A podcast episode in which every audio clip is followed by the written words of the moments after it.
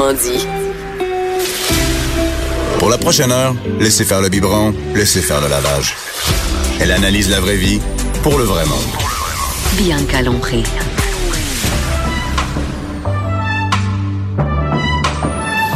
Mère ordinaire. Bon matin tout le monde. Ben bon matin, bon midi. Hein? Aujourd'hui, je suis à Cube Radio. Je suis contente d'être ici, c'est le fun. Et euh, aujourd'hui, ce matin, je vais absolument parler de la flûte à bec.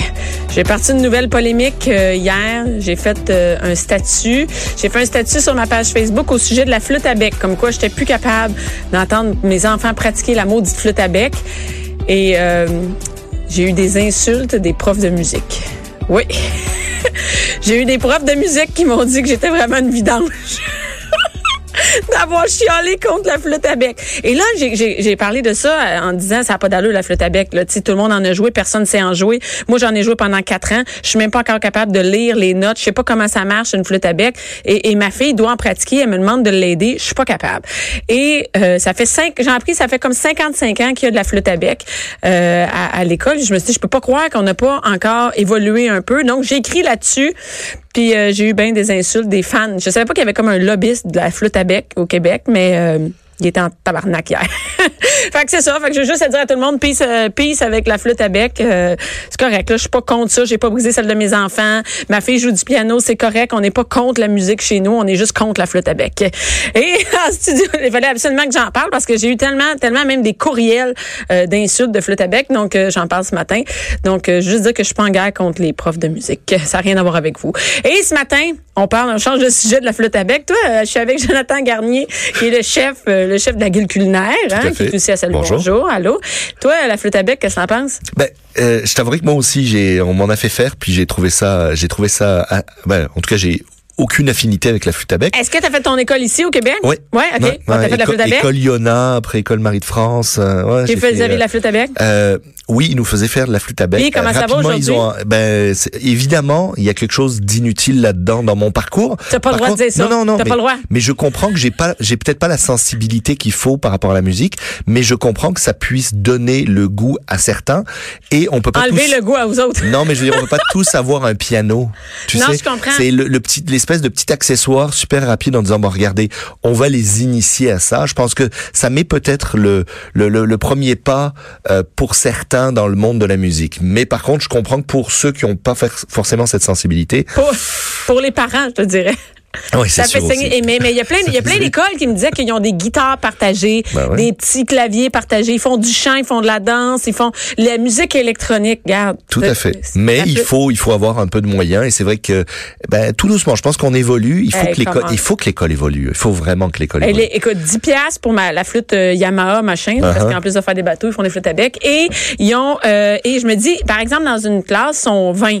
20 fois 10, ça fait quand même 200 Ah ouais. On peut acheter des, des Oui, mais ils vont pas quelque pouvoir chose? tous être en même temps Non. sur le, sur le piano, sur la batterie Non. ou quoi que ce soit. C'est, je pense que. Tu défends. je pense OK, t'es dans la gang de pour non, la... moi, je, non, mais je défends pas. Je dis que évidemment l'accessibilité est Ah, importante, mais ouais. je trouve qu'on investit tellement peu dans notre système euh, scolaire par rapport. Tu sais, je veux dire, on a la société qu'on mérite à un moment donné. Ben, je- je sais. je trouve que on, on investit beaucoup plus dans d'autres choses, alors que. Ben, Mon fils pratique sa dictée sur un Chromebook, sur un ordinateur. Uh-huh. Mais il joue de la flûte à bec. Tu sais, Ouais. écrire. Ouais. Tout le monde, ils vont écrire leur dictée. Puis on va avoir une guitare, OK? On est d'accord. On, s'en sac l'ordinateur. on est d'accord. On est d'accord. Surtout en première année. Mais là, on parle pas, on parle pas de musique, hein? Non. Ben non, mais c'est la même chose avec la cuisine. Ah ouais? On, ben regarde, imagine, tu sais, ce que je veux dire, c'est qu'on met des, des millions de dollars dans le système de santé pour des gens Ah, ça, qui, sont, vrai, t'as qui raison. sont obèses, qui mangent mal, qui ont des problèmes de, de tout et n'importe Ouais. quoi.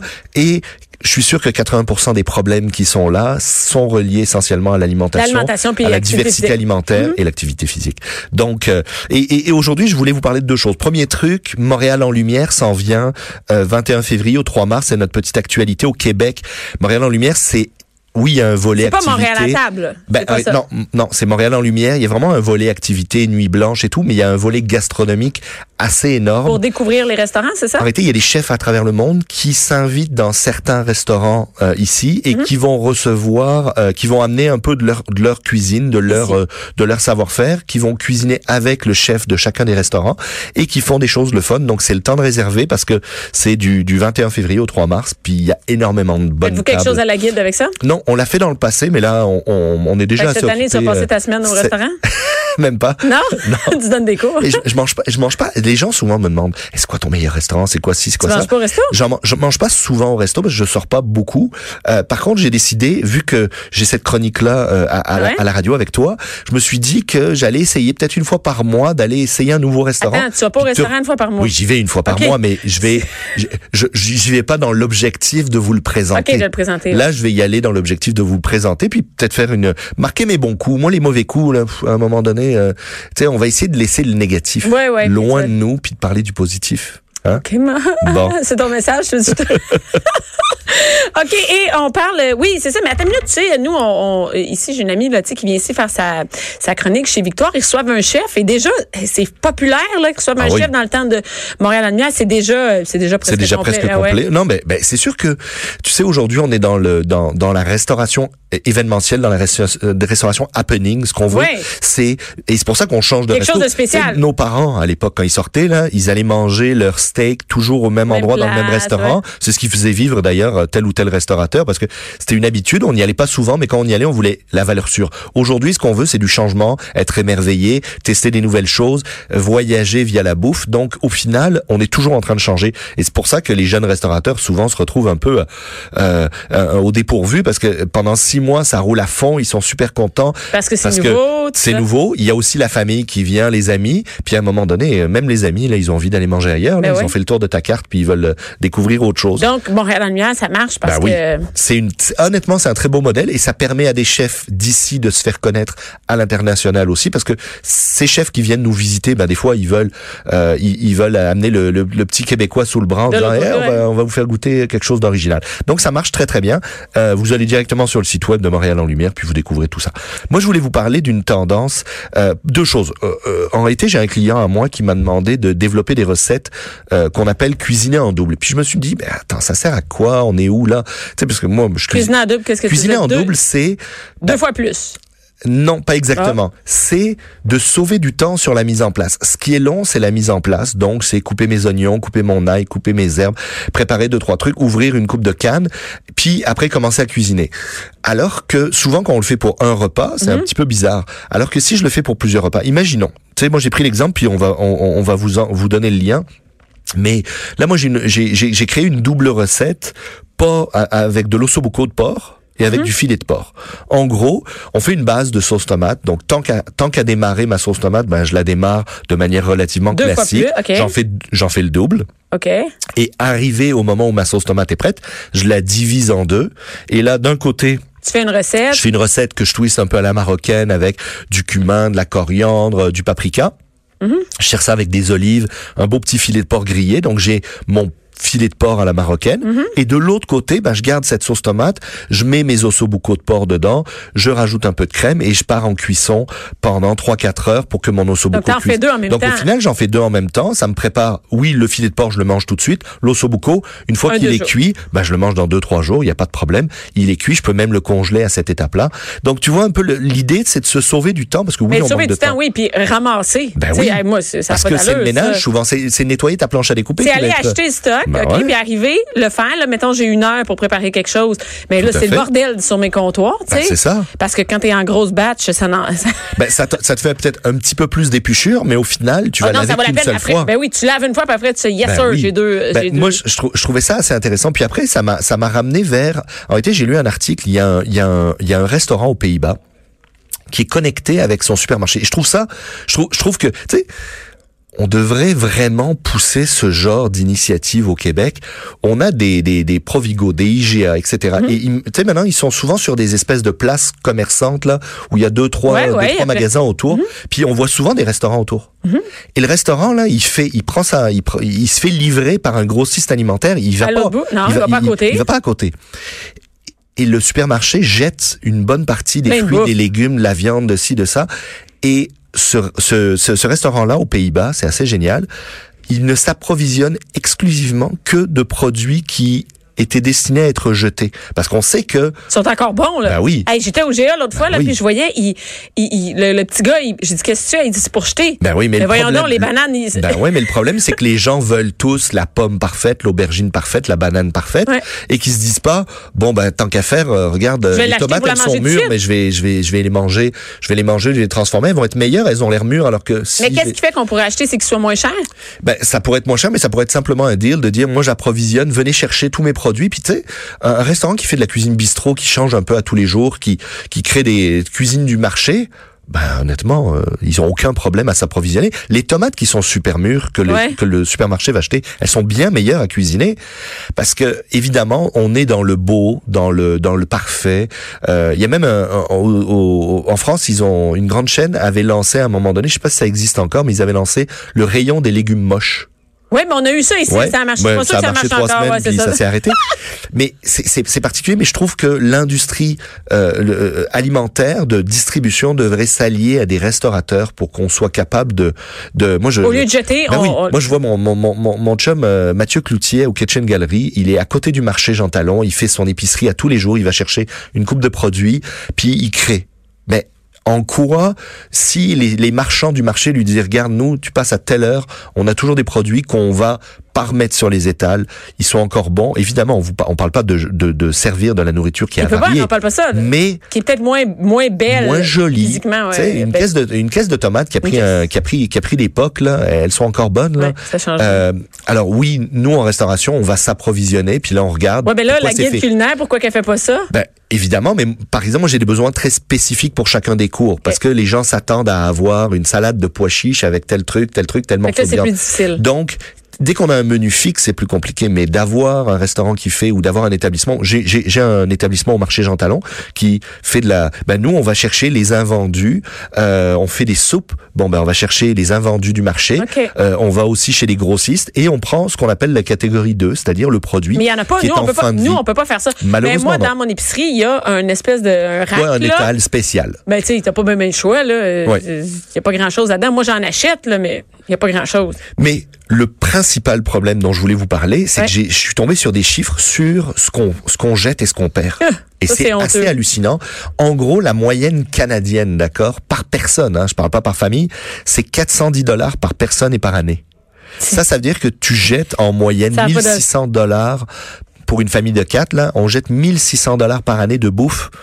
C'est assez Puis nous, on est sept chez nous, ça. T'imagines, donc tu, tu jettes un, tu jettes un, Un voyage. un- ouais, double voyage dans le sud. Hein? Bon. Et c'est fait- assez spécial. Ça, ça représente, bon, l'industrie au complet de ce qu'on jette au Canada, c'est 31 milliards de dollars. Ça, ça a pas le pont, c'est 4 milliards, 5 milliards, là? On jette 31 milliards de bouffe directement aux poubelles, sans, ça- sans se poser la question où est-ce que ça pourrait aller, là? Donc, Mais les, a- les épiceries mettent vraiment tout ça aux poubelles. mais c'est drôle. Parce que, regarde le schéma que je t'ai donné juste en dessous. Oui, il y a un schéma. 47% de la valeur, pas du volume, hein, mais 47% de ce 31 milliards, c'est les maisons qui les jettent. C'est pas presque la l'industrie. moitié, là. Ouais. Que Donc ça veut dire que c'est nous, c'est nous qui achetons et qui jetons. Donc c'est vraiment mettre de l'argent aux poubelles, c'est hallucinant. ouais, puis gaspiller, être un Mais moi, gaspillage. là. mais, tout à fait. Mais tu sais, tout à l'heure, on parlait du cours de flûte. Ben, pour moi, il devrait y avoir des cours de cuisine ou des cours d'initiation à la cuisine euh, dans les écoles. Pourquoi? Parce que simplement de donner une base aux gens leur permet après de trouver des solutions pour travailler leur restant. Je t'explique. Toi, t'as déjà fait un pesto. On s'entend Euh, Un pesto, oh, ouais. euh, ouais. Bon, un pesto, c'est des herbes, d'habitude du basilic. Non? Bon. Non. Bon, ben pour ceux qui ont déjà fait un pesto, souvent, ils vont rester collés, collés à la recette qui est du basilic, des noix, Ouais. un peu de parmesan, euh, de l'huile d'olive, de l'ail, puis on est pas mal Ils, bon. ils font rien. Ouais, je comprends. Puis S'ils n'ont pas, ils vont les pas du racheter. S'il manque Voilà. quelque chose, ils nous, il nous manque des noix de pain, Ouais. c'est marqué des noix de pain. Moi, ce pas que de pain, je moi, ce que j'explique dans, à, à- mes clients à l'école, c'est que je leur dis, trouvez des solutions alternatives. Vous avez pas de basilic, bah, utilisez le restant de roquette qui vous reste. Vous avez pas de roquette, utilisez euh, le restant Mais de, ça, de ça, je fines herbes l'écris, moi, sur. Facebook. Je l'écris Ben sur oui. Google quand il manque quelque chose. Remplacer. Ben oui. par. Ben oui, ça marche super bien parce qu'on peut, on peut, on peut utiliser évidemment la roquette, on peut utiliser les herbes, on peut utiliser euh, n'importe quelle sorte de noix. Mais on peut Euh, aussi les- passer du vieux stock dedans. Ben oui, ben c'est ça. Parce que non mais moi je donne toujours l'exemple à mes clients. Je dis euh, dans notre cours de pâtes on fait un pesto.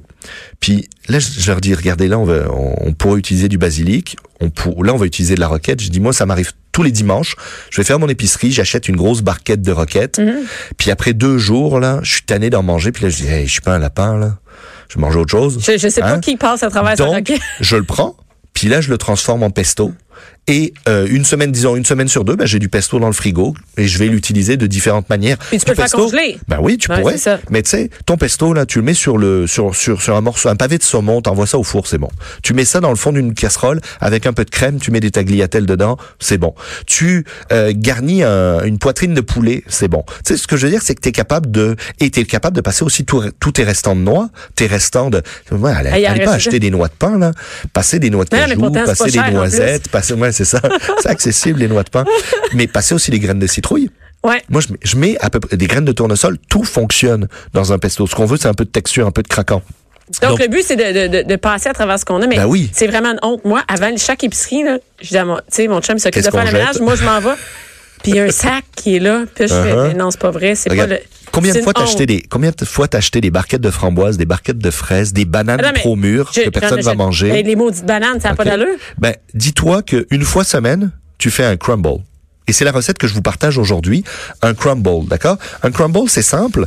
C'est deux fois de la matière sèche. Donc, deux fois en poids. hein. On parle de poids, mais vous Ok. trouvez les, les, les, les, les c'est des fruits. Ok, tu prends n'importe quel fruit, des pommes, des pois, quoi. des bananes, des petits fruits, whatever.